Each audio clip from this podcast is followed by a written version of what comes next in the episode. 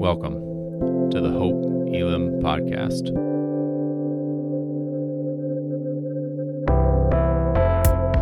We are a diverse church in the heart of Des Moines, seeking to bring God's kingdom as we live more like Jesus. We hope that what you're about to hear points you to Jesus Christ. Know that we're praying for you and look forward to connecting with you soon.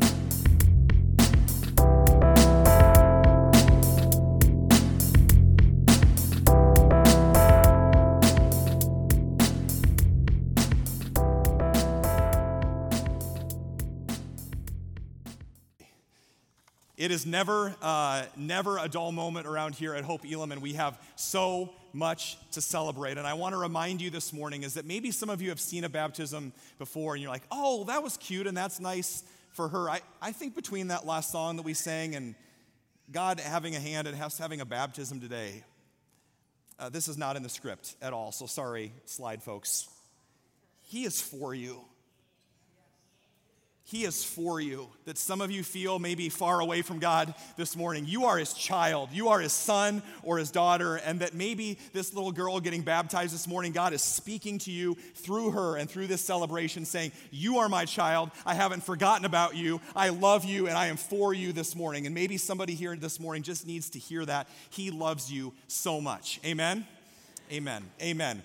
Uh, you can clap anytime that you want. Amen? Absolutely. Let me hear you. All right. I'm going to pull out my Pastor Hurst here and say, Let the redeemed of the Lord say, Alleluia. Alleluia. And amen. Just wanted to make sure you're awake. You are the 11 o'clock service. I mean, here we go. All right. Let's jump right into it today. We're kicking off a brand new series today, and it's positive megatrends in the 25th century church. That's a mouthful, and that's a lot to understand. Let me unpack that for you. Over the next six weeks, we are going to be taking a look at six different characteristics of churches that are being effective at reaching out to the world around them six different trends that in this, uh, this world that we're living in in the midst of a global pandemic in the midst of cultural shifts and changes in almost every sector of society every single one of us could probably raise our hands this morning and say something in my life has dramatically changed over the last 24 months and may never be the same. The way that we relate to each other the way that we do community the way that we uh, see the medical world or the, the political world or the social world, the way that we view the culture around us, the way that we do business, the way that we work, the way that we have families, and certainly the last 24 months have affected the way that we are called to be the church. And so much has been written about, oh, spirituality is at a decline, all time decline, and, and, and churches are dying, and nobody's interested in Jesus Christ anymore, and, and all of that. And I will tell you this that as I look around the world around you, and maybe as you look inside of your own heart this morning, Everything might be changing in our world, but one thing is for sure. God's word says that Jesus is the same yesterday, today, and forever. Amen. And that is what we cling to is God's word.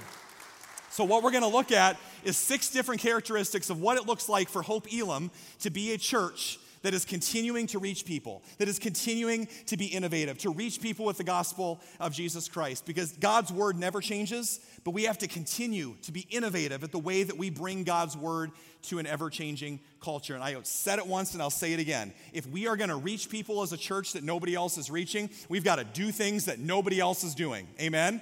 We've got to be innovative. We've got to think not just outside the box, but most importantly, inside God's Word. And that's where we're going to go today, certainly with our first trend, our first key idea of what it means to be the church, and that is to be a church full of servants, a church full of servant leaders. We want to be a church at Hope Elam that makes a difference in the world around us, that the, the, the neighborhoods and the city of Des Moines would be different because Hope Elam is here.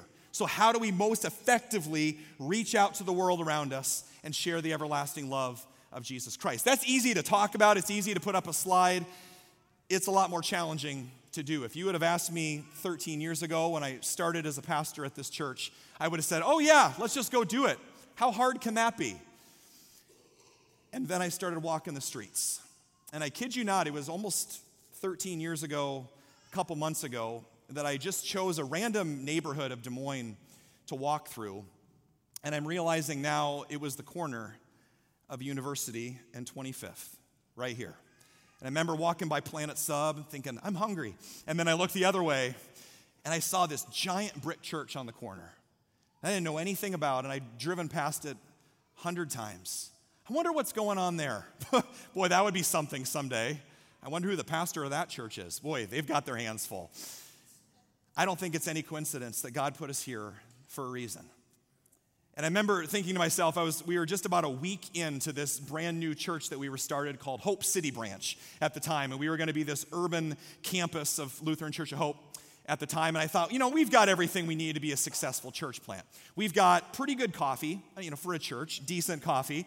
Uh, you know, we've got a little speaker and a sound system and a little uh, projector screen to put the lyrics. I mean, we're pretty uptown. We have a projector, uh, and it's pretty cool. And the most important thing you need to reach people in a growing city is maroon padded chairs uh, that we had there uh, at the school. And so I thought, man, we can't go wrong. We have everything that we need to reach the city. And it didn't take me very long to realize that maybe God had different plans. Because as I drove over a bridge from where we were living to the school we were meeting at at the time, I realized that the very bridge that I'm driving over to worship are people living under that bridge. And I wonder if they know the love of God and that there's hundreds of people from shelters and halfway houses and under bridges and all over in tent camps all over the city of Des Moines that have no roof over their head. It occurred to me, and I learned a few years later, that the city of Des Moines, yes, Des Moines, has one of the largest populations of youth homelessness in the nation. Youth homelessness. Those are two words that should never go together. And if they don't get your attention, check your heart this morning. It didn't take me long to realize that there are dozens of refugee families that have been placed right here in Des Moines from countries all over the world that have been devastated by war. That 75% of the kids in the school where our children will grow up and now go to elementary school do not have a father in the home, which leads to all sorts of societal and cultural issues, and on and on and on. And I could go down the list and do a whole sermon just on the, the needs and the ills of our city. And I'm not talking about inner city Chicago. I'm not talking about the middle of LA. I'm talking about Des Moines, Iowa. I'm talking about the four to five blocks that surround this place where we worship. And it didn't take me very long into my ministry here to realize that God had not placed us to have a cute little church service once a week. That maybe God had brought us as a family to Des Moines to break our hearts for the things that break His. That maybe that's the starting point of any new church, of any new church plan. Is God, what are you doing and how can we join you? Have, have you ever had one of those moments? Let me draw it out for you. Every single one of us, at some point in our lives, we come to faith, and, and that is certainly a defining moment in our lives. And maybe that X moment was at some point for you where God got a hold of you and you put your faith in Jesus Christ. But I also think that there's other big key X marks the spot moments in our lives, like I had. I believed in Jesus. I'm a third generation Lutheran pastor. I followed Jesus my whole life. I think I believed in him for as long as I can remember. But there was a moment standing on the corner of 25th and University here in Des Moines, a giant X marks the spot moment where God came along and ruined my nice, safe, comfortable Christianity. Have you ever had a moment like that? where you're going on in your life and like my my life cannot be the same. Let me let me color it for you so you don't miss it. And after that moment i can't just keep showing up at worship. I can't just keep going through the motions. God is wrecking my heart. He's breaking my heart for all of those things and more. And we just can't keep going on as business like usual. And maybe you've realized like i did that certainly as we read the gospels that we have a jesus that shows up and certainly comforts the afflicted and He wants to do that for you in your heart if you're hurting or if you're broken this morning. But don't miss the other half of the gospel. We have a Jesus also that comes along and in those giant moments in our lives gets a hold of us, grabs our heart, that doesn't just comfort the afflicted, but sometimes He afflicts the comfortable. And maybe that's some of you this morning, and that was me 13 years ago, and multiple moments of those big blue X's along this journey the last 13 years. God comes along and gives us what I will call, and don't miss this this morning, some holy discontent. Some holy discontent, meaning it's from God, and yet I have this thing in my spirit, this check in my heart that I just can't keep going along as business as normal. And as followers of Jesus, there's a lot of different ways that we respond to those moments. Maybe for you, it was a mission trip, or it was a, a Christian concert you went to, or maybe a church service, a moment in worship, and God got a hold of your heart and you experienced Him in a powerful way. But a lot of times, what we do when we experience the needs of the world around us and all the things that are going on in our city, it's very, very easy to respond with apathy even as good, well intentioned followers of Jesus, to say, well, John, I don't live around here and, and I don't have to deal with that, or maybe that's not my cultural or racial background, or that's not the socioeconomic level that I'm in. And so we just kind of become apathetic to it. And sometimes what that leads to, the other danger, the other ditch in that is that we start to feel really, really guilty. And as church people, uh, by nature, we're really, really good at guilt. Maybe you heard me list all those things off at the beginning of the sermon and you're already feeling bad about it. Oh man, and we, and we go to, I'm not a very good Christian and I should be doing more, and it still misses the heart of God. And so we don't want to feel that guilt and we don't want to feel that shame because I should be doing more and I should be serving more. And we go down that road. And so what's easier is that we just avoid it. If I just pretend that all of those things don't exist and I just kind of keep going along with my nice, safe, comfortable Christian life, then maybe I won't have to think about it. But it doesn't go away. Jesus sometimes afflicts the comfortable to get our attention. God wants to break your heart this morning for the things that break his. And we ask God instead a third way not apathy, not avoidance, but to be people of action, to let God interrupt our lives. And I remember standing on the corner of 25th and University saying, God, what in the world have you called me to? I'm from Story City, Iowa. I don't know anything about the culture of poverty. I don't know anything about diversity. And Pastor Hurst and I joke about that all the time. Inner city Detroit, Story City, Iowa. That's got to be a God thing, okay? I have no clue what I'm doing. And the last 13 years and everything you're going to hear in this sermon is fall down, get back up. Fall down, get back up. There are no experts in outreach. There are no experts in mission, only people that haven't given up. Only people that have let their hearts break for the things that God's heart breaks for. And it happens to be at the heart of our scripture reading today. So if you have your Bibles or your Bible app on your phone, pull it out. If you're going to tweet, tweet about the sermon. Matthew chapter 25 is where we're going to be at today. Matthew chapter 25. If you're new to the Bible, if you're new to church, praise God. We are so glad that you're here, and there are Bibles in the back that are free for you to take. But we're going to start in Matthew chapter 25 in verse 34. Jesus cuts right to the chase today as well. To set the scene, Jesus is later on in his ministry.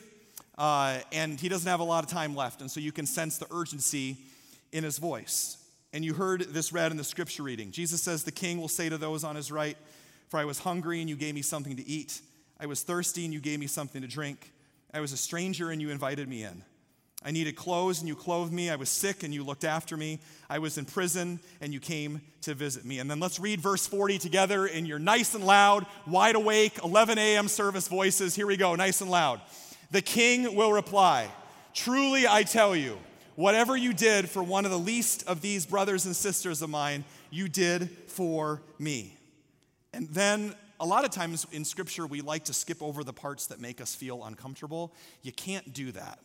And so we read that in verse 40, and then Jesus says to those that choose avoidance or apathy and to ignore the mission, let me read verse 41 for you. The king will say, Depart from me, you who are cursed, into the eternal fire prepared for the devil and his angels. That's it. That's the end of the sermon. God bless you. Just wanted to encourage you. Really cheery, right? Some of you are like, Come on, Jesus. Like, that's a little harsh. I came to church this morning to be encouraged, not to be told that I'm going to go to the fiery furnace, right? What is Jesus doing here? This seems really harsh. Or it could just be him showing us how passionate he is about us serving those in need. There's four things that I don't want you to miss about this particular passage. Four key takeaways this morning. And the first one is this sometimes, I don't know what your church background is, but we can kind of grow up with an understanding of church that avoids passages like this. Oh, yeah, John, I grew up in the church. You, you go to worship on Sundays, maybe you do some Bible study, and you pray. That's great. And then some people are like really on fire Christians and they have time, which I don't, and so they serve. I got enough going on in my life and I'm really, really busy. And maybe you grew up in a version of Christianity where serving is kind of like something you tack on to the side of your existing Christian life. If I have time, I'll do that, but that's for those Christians that are like, whoa, way out there. I don't see that anywhere. I see that this is at the heartbeat of who God is. Number one, the first thing you got to know serving is the very heartbeat of God. You can't ignore it. You can't ignore it. Serving is what it means to follow Jesus. Secondly, the thing I want to point out is that we are all broken and needy. We are all broken and needy. Sometimes we fall into this ditch, or there's this danger when we start to talk about serving and the kind of church that we want to be at Hope Elam is that if we're not careful, we'll develop what's kind of an us and them mentality. You know, there's us in whatever level that you are, whatever place in life you are, and then there's those people. And usually by those people, we talk about people that are poor, people that are in poverty. When I say the word poverty, be honest with yourself, what do you think of? They don't have a lot of money, right? They are in poverty of money or material possessions or a house or a car or whatever it is. God's story tells a much different picture, and biblically, we know that that is one small fraction of what we say poverty is. There's a book called When Helping Hurts that's been very helpful to us as a church to understand a holistic view of the brokenness of the world. And what I don't want to do is preach a whole sermon on let's go fix those people. Let's go bring Jesus to them. Well, what if Jesus is already there? And we're just called to join him. In fact, that we live in a broken world. I don't need to convince you of that. But if this is self, we know that there is a broken relationship every single one of us has between us and God. So we're all have the spiritual poverty. We are desperate for a savior. So right away we know the ground is level at the foot of the cross. So there is no us and them anymore. Not only is there that broken relationship, we have a broken relationship with the rest of creation. We have a broken uh, relationship with our community and people around us. We have a broken relationship with ourselves. We don't even love ourselves. We don't even understand ourselves all the time. I don't have to convince you. We have a broken economic system, a broken political system, broken religious system, broken social systems. And so, what I'm trying to convince you of this morning is that when we say the word poverty, you would say, Yep, that's me. We're just all broken in different ways. I'll never forget a couple years ago, one of the ministries that we have as a church is homeless outreach, which we're getting ready to ramp back up now as hopefully we're getting to the tail end of this pandemic and we're going to start bringing people in from different shelters. And I'll never forget a volunteer was eating breakfast with several uh, homeless gentlemen at the time. And he came to me after worship just with tears in his eyes, and I said, What's wrong? And he said, I have been so convicted because for my entire life, I sat down thinking, they're the broken and needy ones, and I'm gonna go fix them. Well, I can tell you this morning, I'm the broken and needy one. They know way more about the Bible than I do. They're way more connected to Jesus Christ than I am. They, they, they understand the gift of friendship and relationships. I'm broken in all these other ways. I'm the one that's poor. I'm relationally poor and I'm spiritually poor. And it just opened up his heart to understand that maybe reaching out and serving those in need is not about us saying, let me fix you. It's let me walk alongside you together. And as a church, when we say serving those in needs, it is one beggar telling another beggar where to get some food. And that food is the bread of life in Jesus Christ. Amen? That's who we are as a church. The ground is level at the foot of the cross. That's the power of community night. If you haven't come to community night here at Hope Elam, I want you to know our vision for that is not, oh, that's the night where we serve all the people that don't have enough to eat. Nope, actually, that's the night where all the broken and needy and poor people come. That's us. That's all of us. We all have issues. We're all broken. Some of you have been waiting a long time for this. Turn to the person next to you right now and say, neighbor, you've got issues. Tell them that right now. You've got issues. Just get on the same boat here, all right? Some of you that are sitting next to your spouse right now are like, Thank you, Pastor John. I've been waiting a long time Just needed the excuse to say it, right? You're welcome for that. We're all broken. We're all in need of a Savior. Thirdly, what do we learn from this passage? The last thing we learn from Matthew chapter 25 is this. Go ahead and go to the next slide. What we do on earth echoes in eternity. I don't know, again, what version of Christianity you grew up in, but sometimes we live a version of Christianity that's I'm going to get myself saved and I'm going to wait around for heaven when I die. And that is great. And I am just as excited about that reunion with our loved ones, with our Heavenly Father someday, and I cannot wait. Heaven cannot come soon enough. But I will tell you this when I read my Bible, I am way more convinced that God's desire for our lives is not to wait around just as people that are saved for heaven one day. It's to be people that help bring glimpses of heaven to earth. Amen?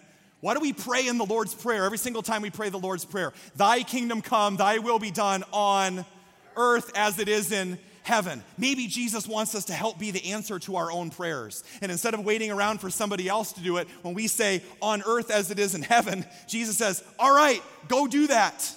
Go participate with me in putting that broken world back together. We live in a broken world, and Jesus is putting it back together. And to be the church means that we participate in what God is already doing. Amen? That's what it means to be the church. And maybe that's not what you grew up with, but when I read the Bible, that's what it screams to me over and over again. Now, before we go further, a word of caution because we're church people, I mentioned guilt. A lot of you are going through in your minds right now all of the things that you think you've done to be a pretty good person.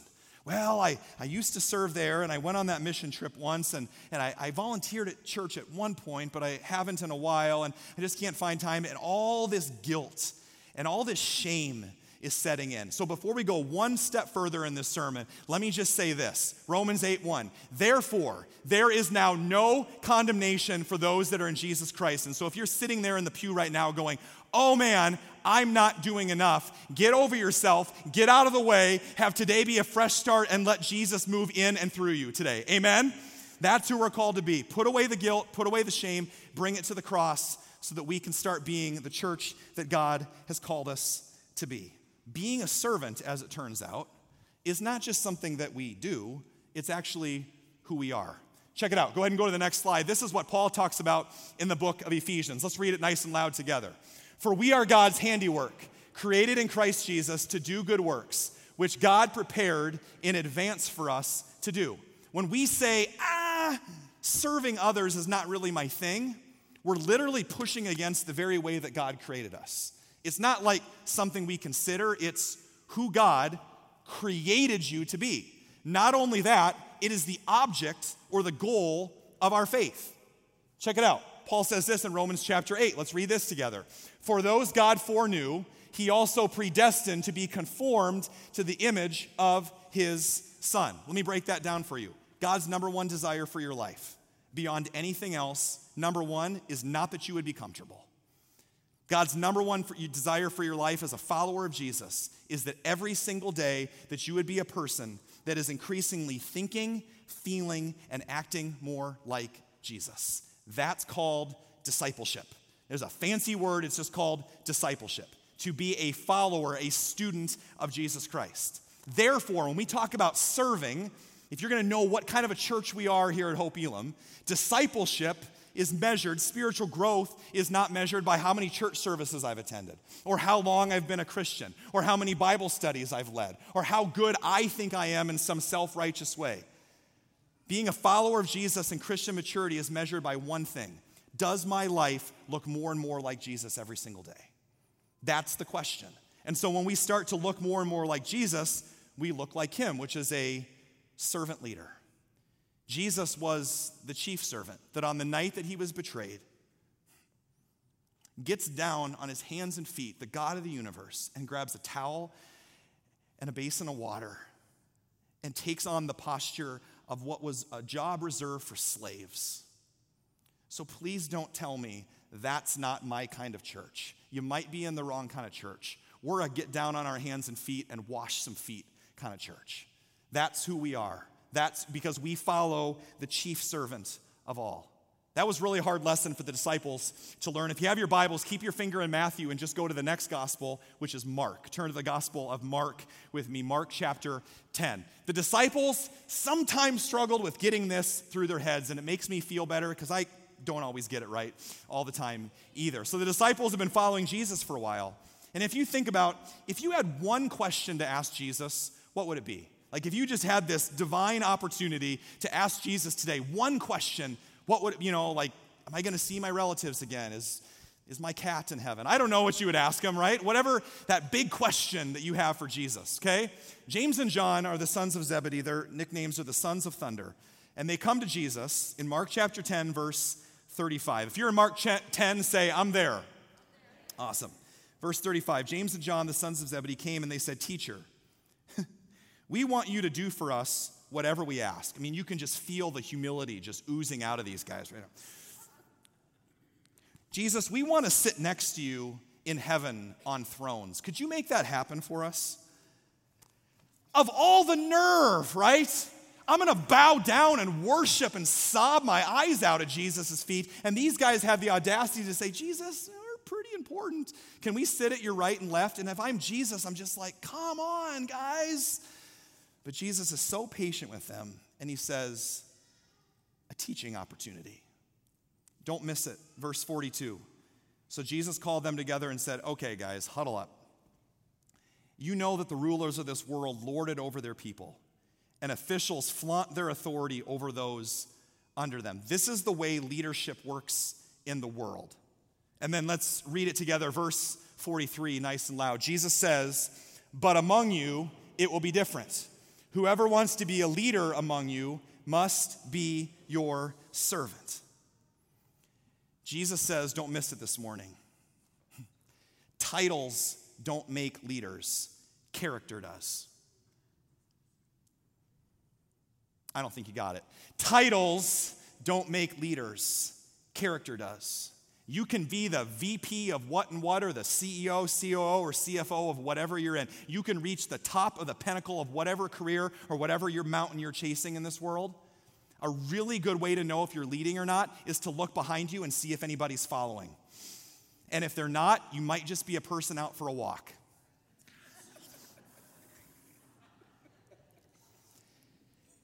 You'll remember that one. Jesus takes the cultural org chart of his day and he flips it upside down. And he said, Do you want to know what maturity is? Do you want to know what it means to go deep? It's not how in depth of a Bible study have I done, it's how well have I loved. What is my ability to serve and to not need to be noticed for it? to get down on my hands and feet. Titles don't make leaders, character does.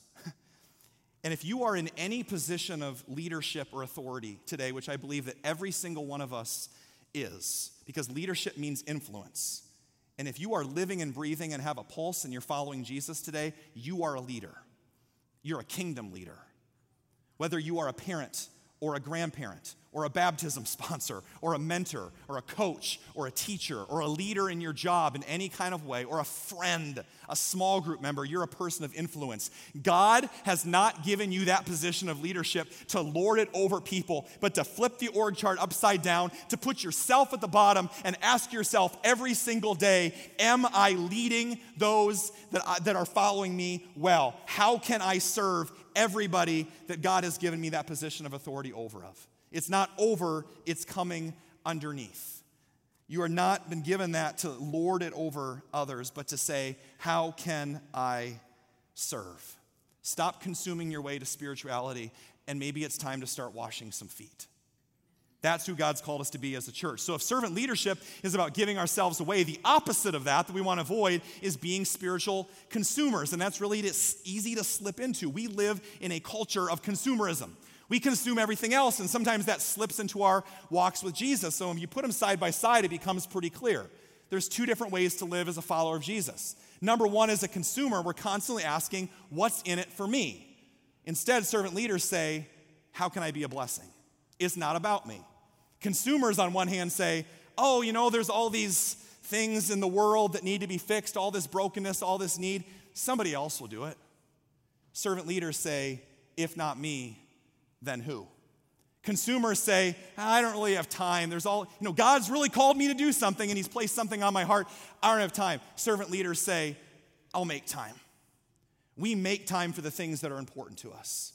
If it's important and God's called me to it, He's going to equip me to do that. I'll make time. Let me make it really practical. Consumers walk in those doors every single week to church and say, hmm, what can I consume today? I wonder who's preaching. I hope it's not too boring. Um, I wonder what songs we're going to, I hope it's that song that we really like. I wonder what the sermon's going to be about today. I hope it's somewhat relevant to my life. And that's all fine. Servant leaders walk in and say, What can I bring? What can I, what can I contribute today?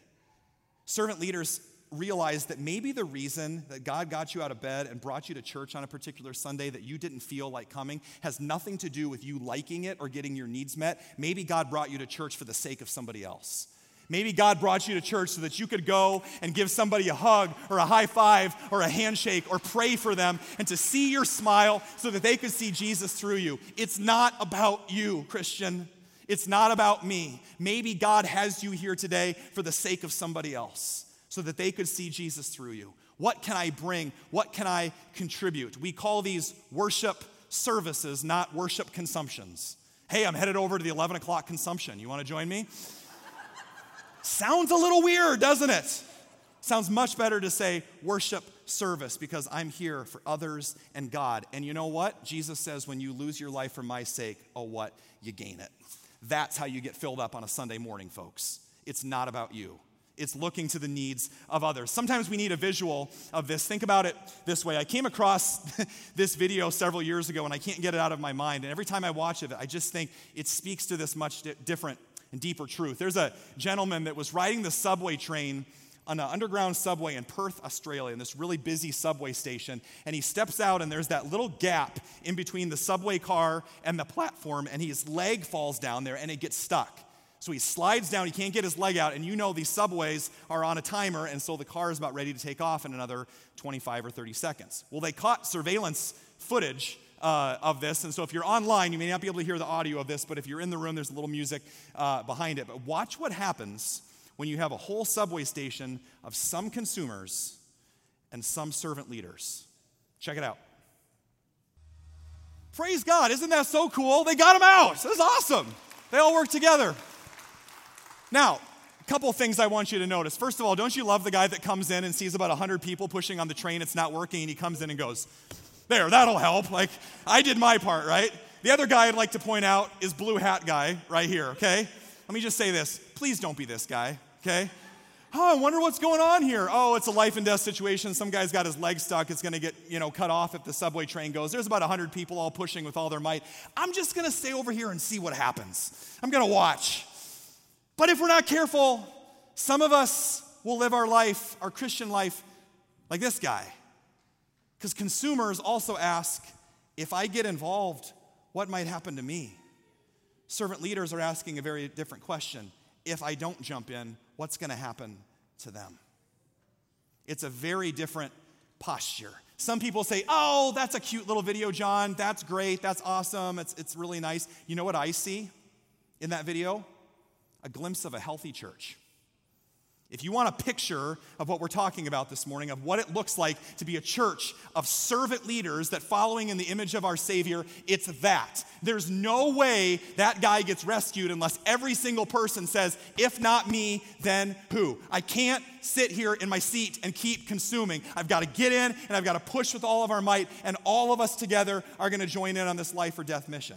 Some of you are like, John, come on, th- this was a matter of life and death. And I would challenge you, and our mission's not because there are hundreds of thousands of people in the greater Des Moines metro area that don't know Jesus, that don't have a church home, and are stuck in their sin and their guilt and their shame or their apathy or their indifference towards the hope that is available in Jesus Christ. And we've got to be the people that tell them. Amen? We can be the people that go and share the everlasting love of Jesus Christ. And we are not going to accomplish our mission as a church as consumers. We will only do that by all of us getting in there and saying, if not me, then who? And we all do that together. Because the truth is, as Blue Hat Guy learned, you can't make a difference from a distance. If you hang back in your comfort zone, you're going to miss the calling that God has on your life. to be a part of something that's bigger than you. And maybe that hasn't been your experience with church. And maybe your experience has been come, take in a sermon, listen to some music, and go home. That's not who we are as a church. That's not where the bus called Hope Elam is going. And if that's not what you want to do, you should find another bus because we're a group of people that are called to serve. You can't love from a distance. Every time I think about that statement, I cannot help but think um, last night, my wife and I got invited to a birthday party uh, that had a dance at it for adults. It was a gal that was turning 31 on July 31st. It was her golden birthday, and so we went, and I, we were kind of joking with each other. I said, I can't remember the last time I went to a birthday party for somebody that wasn't under the age of six. This is kind of fun. Uh, and so we went, and there was this dance, and it was a good time, and it reminded me the last time I was at a dance for an adult was a wedding that we got invited to. It was a destination wedding that I officiated at, and the, the reception for the wedding was on a beach. It was in this big tent, kind of like that. And this wasn't just an ordinary dance, this dance had a DJ. And you know, sometimes at wedding dance, anybody ever been to a wedding dance? Just a show of hands, just so you know what I'm talking about. Okay, most of you, okay. Or you at least observed one, and maybe you're one of those people. There's two kinds of people at wedding dances. There's the people that are all in on the dance floor, and then there's the people that sit back in the chairs sipping their punch like this. Hmm, okay? They're the fun haters, okay? Or you're just, I don't want anything to do with it, right? And there was those people and a whole bunch of those people at this dance. The DJ, though, Chris was his name, he didn't stand behind his DJ booth, you know, wiki, wiki, wiki, all that. He was out on the dance floor, like rocking the mic and getting everybody involved. And he made it his goal at this dance to get every single person on the dance floor by the end of the night. And so he just kind of go around, and these are people that were 50, 60, 70, even 80 years old, all the relatives of the couple, getting them out on the dance floor. And so we're dancing, and uh, it's Gangnam, Gangnam Style. Do you remember that song? Anybody remember that song? Okay, Th- that's what I remember. You know, boom chicka boom chicka boom chicka boom chicka. And there's one guy that hasn't got out on the dance floor yet, and it's cranky Uncle Bob. And cranky Uncle Bob has been sitting over there with his walker in his chair the entire night, just going, mm, like this over my dead body. I'm not getting on, on that floor. And in front of the whole wedding party, everybody that was at the dance, Chris, the DJ, is bouncing around, you know, what, what? And he goes over and he looks right at cranky Uncle Bob. And he goes, I'm coming for you, Bob. Let's go, you. And he kind of looks at him, and in front of everybody, Bob stands up little by little, grabs his walker and starts walking out onto the dance floor. And I kid you not, right before he gets to the wood of the dance floor, he throws his walker aside. Okay, this guy's in his 80s, walks out on the dance floor. You know, remember, Gangnam style, boom chicka, boom chicka, boom chicka. And he does the only dance that he knows how to do. And he starts doing Saturday Night Fever for the rest of the song. And cranky Uncle Bob is just going to town, which I'm pretty sure that was the last time he danced was Saturday Night Fever in the 70s because he's staying alive, staying alive to Gangnam Style. And everybody's going, go Bob, go Bob, go Bob. And he's sweating and his shirt comes untucked and his tie's flying all over the place. And that's how we end the night. It was this epic ending to this wedding dance. And Bob comes over to DJ Chris. And I was standing next to him, and I'll never forget this. He comes over to Chris and says, Sonny, that was awesome. He goes, I wouldn't have missed it for the world. And I tell you that to tell you this you were not created to stay in the comfort of your chair and be a Christian that sits in your comfort zone. You were created to get out on the dance floor where the action is because you're gonna miss it you're going to miss the very reason that you were created. Because 2,000 years ago, the God of the universe sent his son, Jesus Christ, out of the comfort and security of his throne in heaven, out, got out of his chair and went down to the dance floor called the earth and came and lived among us. He didn't just parachute in and say good luck. He came and he got his hands dirty and messy in our lives. And if we're going to be a church that follows Jesus Christ, you got to get out of your pew and you got to get out of your seat and you got to get into where the action is and you got to go love people people. Amen. Get out onto the dance floor. Amen. That's who we've been called to be. You can't love from a distance. And the thing is, I'm preaching to the choir this morning. I want, I want you to leave encouraged today. You're already doing it. You've heard about community night. You're already doing it. You're an incredibly servant hearted church. We talked about community night over the last five or six months. You, as a church, as you have been volunteering week after week, have given out over six thousand hot meals to this neighborhood right here in the heart of Des Moines. Praise God for that. Not only that, last winter you collected and filled uh, all of our campuses together, filled every food pantry in central Iowa. You, you, you volunteered by the droves for Vacation Bible School over the last couple weeks, and our school supplies for our school supply drive are starting to come in as well. But here's what I'm most proud of.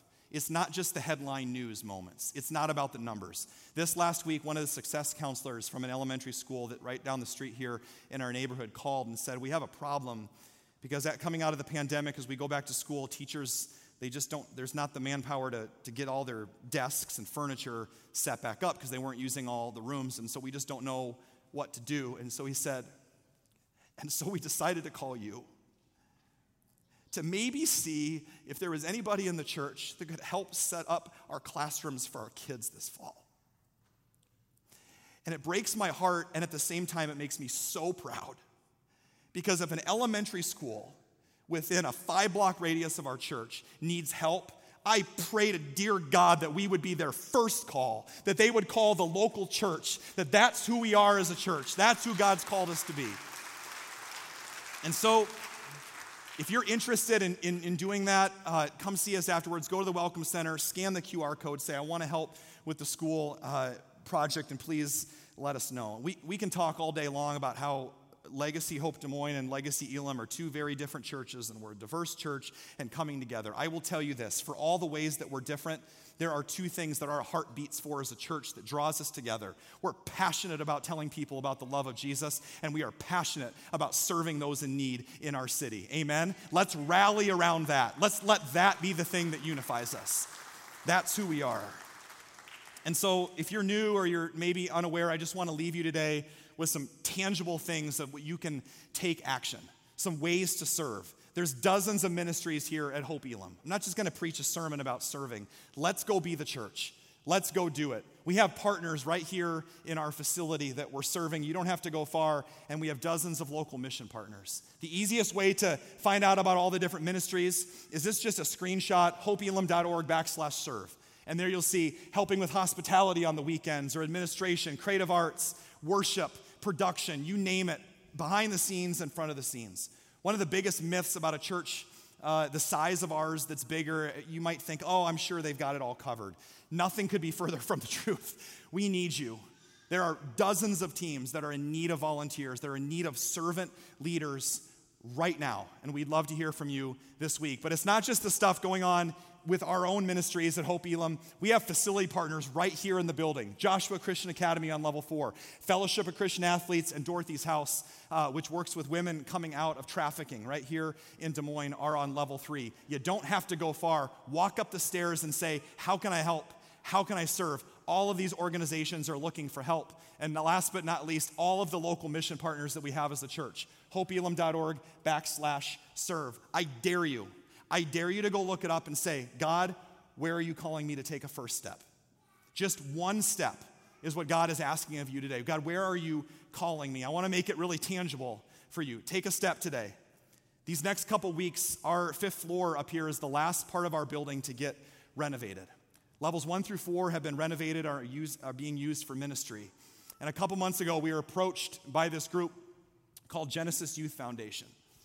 And they needed space because we found out that this man named Sam and his wife from Liberia, Africa, for the last 10 years, without any need for notoriety or pay, have been picking up junior high and senior high high school students from refugee families all over the city of Des Moines making sure that they don't flunk out of school, helping them with their homework. They started a 50 member African choir and a really, really competitive soccer team. They teach them job training skills. They help keep them in school, and they're doing all of it for free. And they were getting kicked out of their space, and they say, You come here to Hope Elam, and we will give you a home. Now, to be able to do that, we've got to open up some space on the fifth floor, which is the world's largest yard sale right now. So we need your help uh, with that. There's no other easy way to put it. We just need your help. And if you want to come sweat for Jesus, this is the place to do it. You can get in shape and make a difference at the same time, all right? So let us know. Email us, call us, scan the QR code out in the lobby, get connected and say, I want to help with the fifth floor. And don't forget about the school supply drive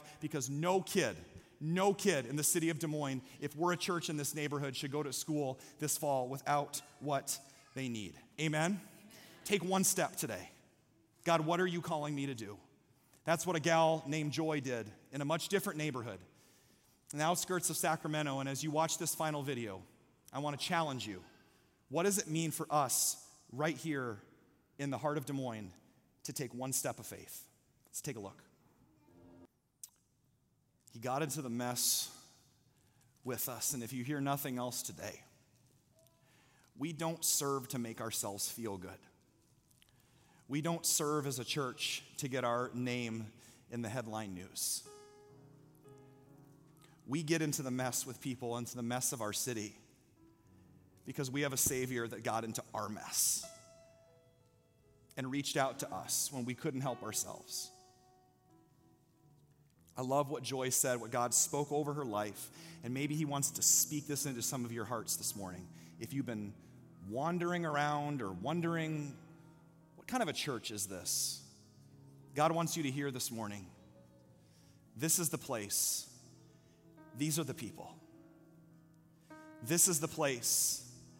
These are the people. And if you're looking to make a difference and be a part of something bigger than you, to stop consuming and learn to follow Jesus the way it was meant to be done. Come run with us. Not because we're some perfect church because in 13 years, I've talked to a lot of people that want to serve and go on mission, but very few people want to stay. Because when it gets hard, they leave. And I don't want to be that kind of church. And I love what Joy said at the end of the clip the success is in being here. That's what these neighborhoods are looking at this big old brick church on the corner and they're asking, oh, are they going to run away when things get hard? Or will you stay? Missionaries don't just go, they stay. Will you stay? And will we be the kind of church that does just as much ministry outside these walls as is going on inside of it? Will you stay? And will you come serve with us? Amen. Amen. Wherever you're at, online, in person, let's stand. You can grab your communion elements and we'll celebrate that together. Go ahead and grab your kit. If you're at home, grab whatever elements that you have. Before we open those up, we're going to pray together, so hang tight on those. I know you're antsy. First, we got to remember that it was on the night that he was betrayed that Jesus took the bread and broke it and he gave it to his disciples, saying, Take and eat. This is my body broken for you. Do this in remembrance of me. Again, after supper, he took the cup, and when he gave thanks, he gave it to them, saying, Take and drink. This is the new covenant in my blood. This is my promise to you that I will wash you clean and forgive all of your sins. Do this in remembrance of me. Jesus was broken so that we could be broken for the world around us. So, as we prepare our hearts, let's pray together the prayer Jesus taught us, our Lord's Prayer. Our Father, who art in heaven, hallowed be thy name. Thy kingdom come, thy will be done, on earth as it is in heaven. Give us this day our daily bread, and forgive us our trespasses, as we forgive those who trespass against us. And lead us not into temptation, but deliver us from evil. For thine is the kingdom, and the power, and the glory, forever and ever. Amen. If you're online, go ahead and grab your bread. Whatever you have, if you're here in the room, go ahead and open up the first layer and take the wafer receive that together, the body of Christ broken for you. And then if you're at home, take whatever grape juice or wine you have, pull the second layer out, and receive the blood of Christ shed for you.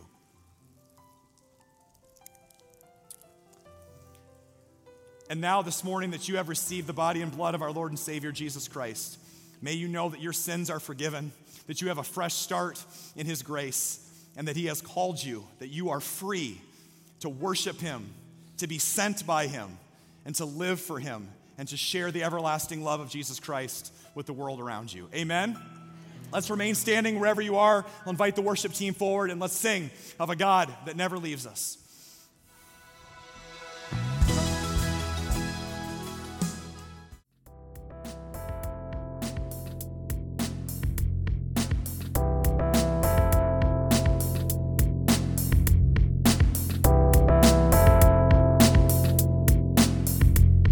Much for joining us. To find out more about Hope Elam, follow us on Instagram at hope.elam or visit our website at hope-elam.org.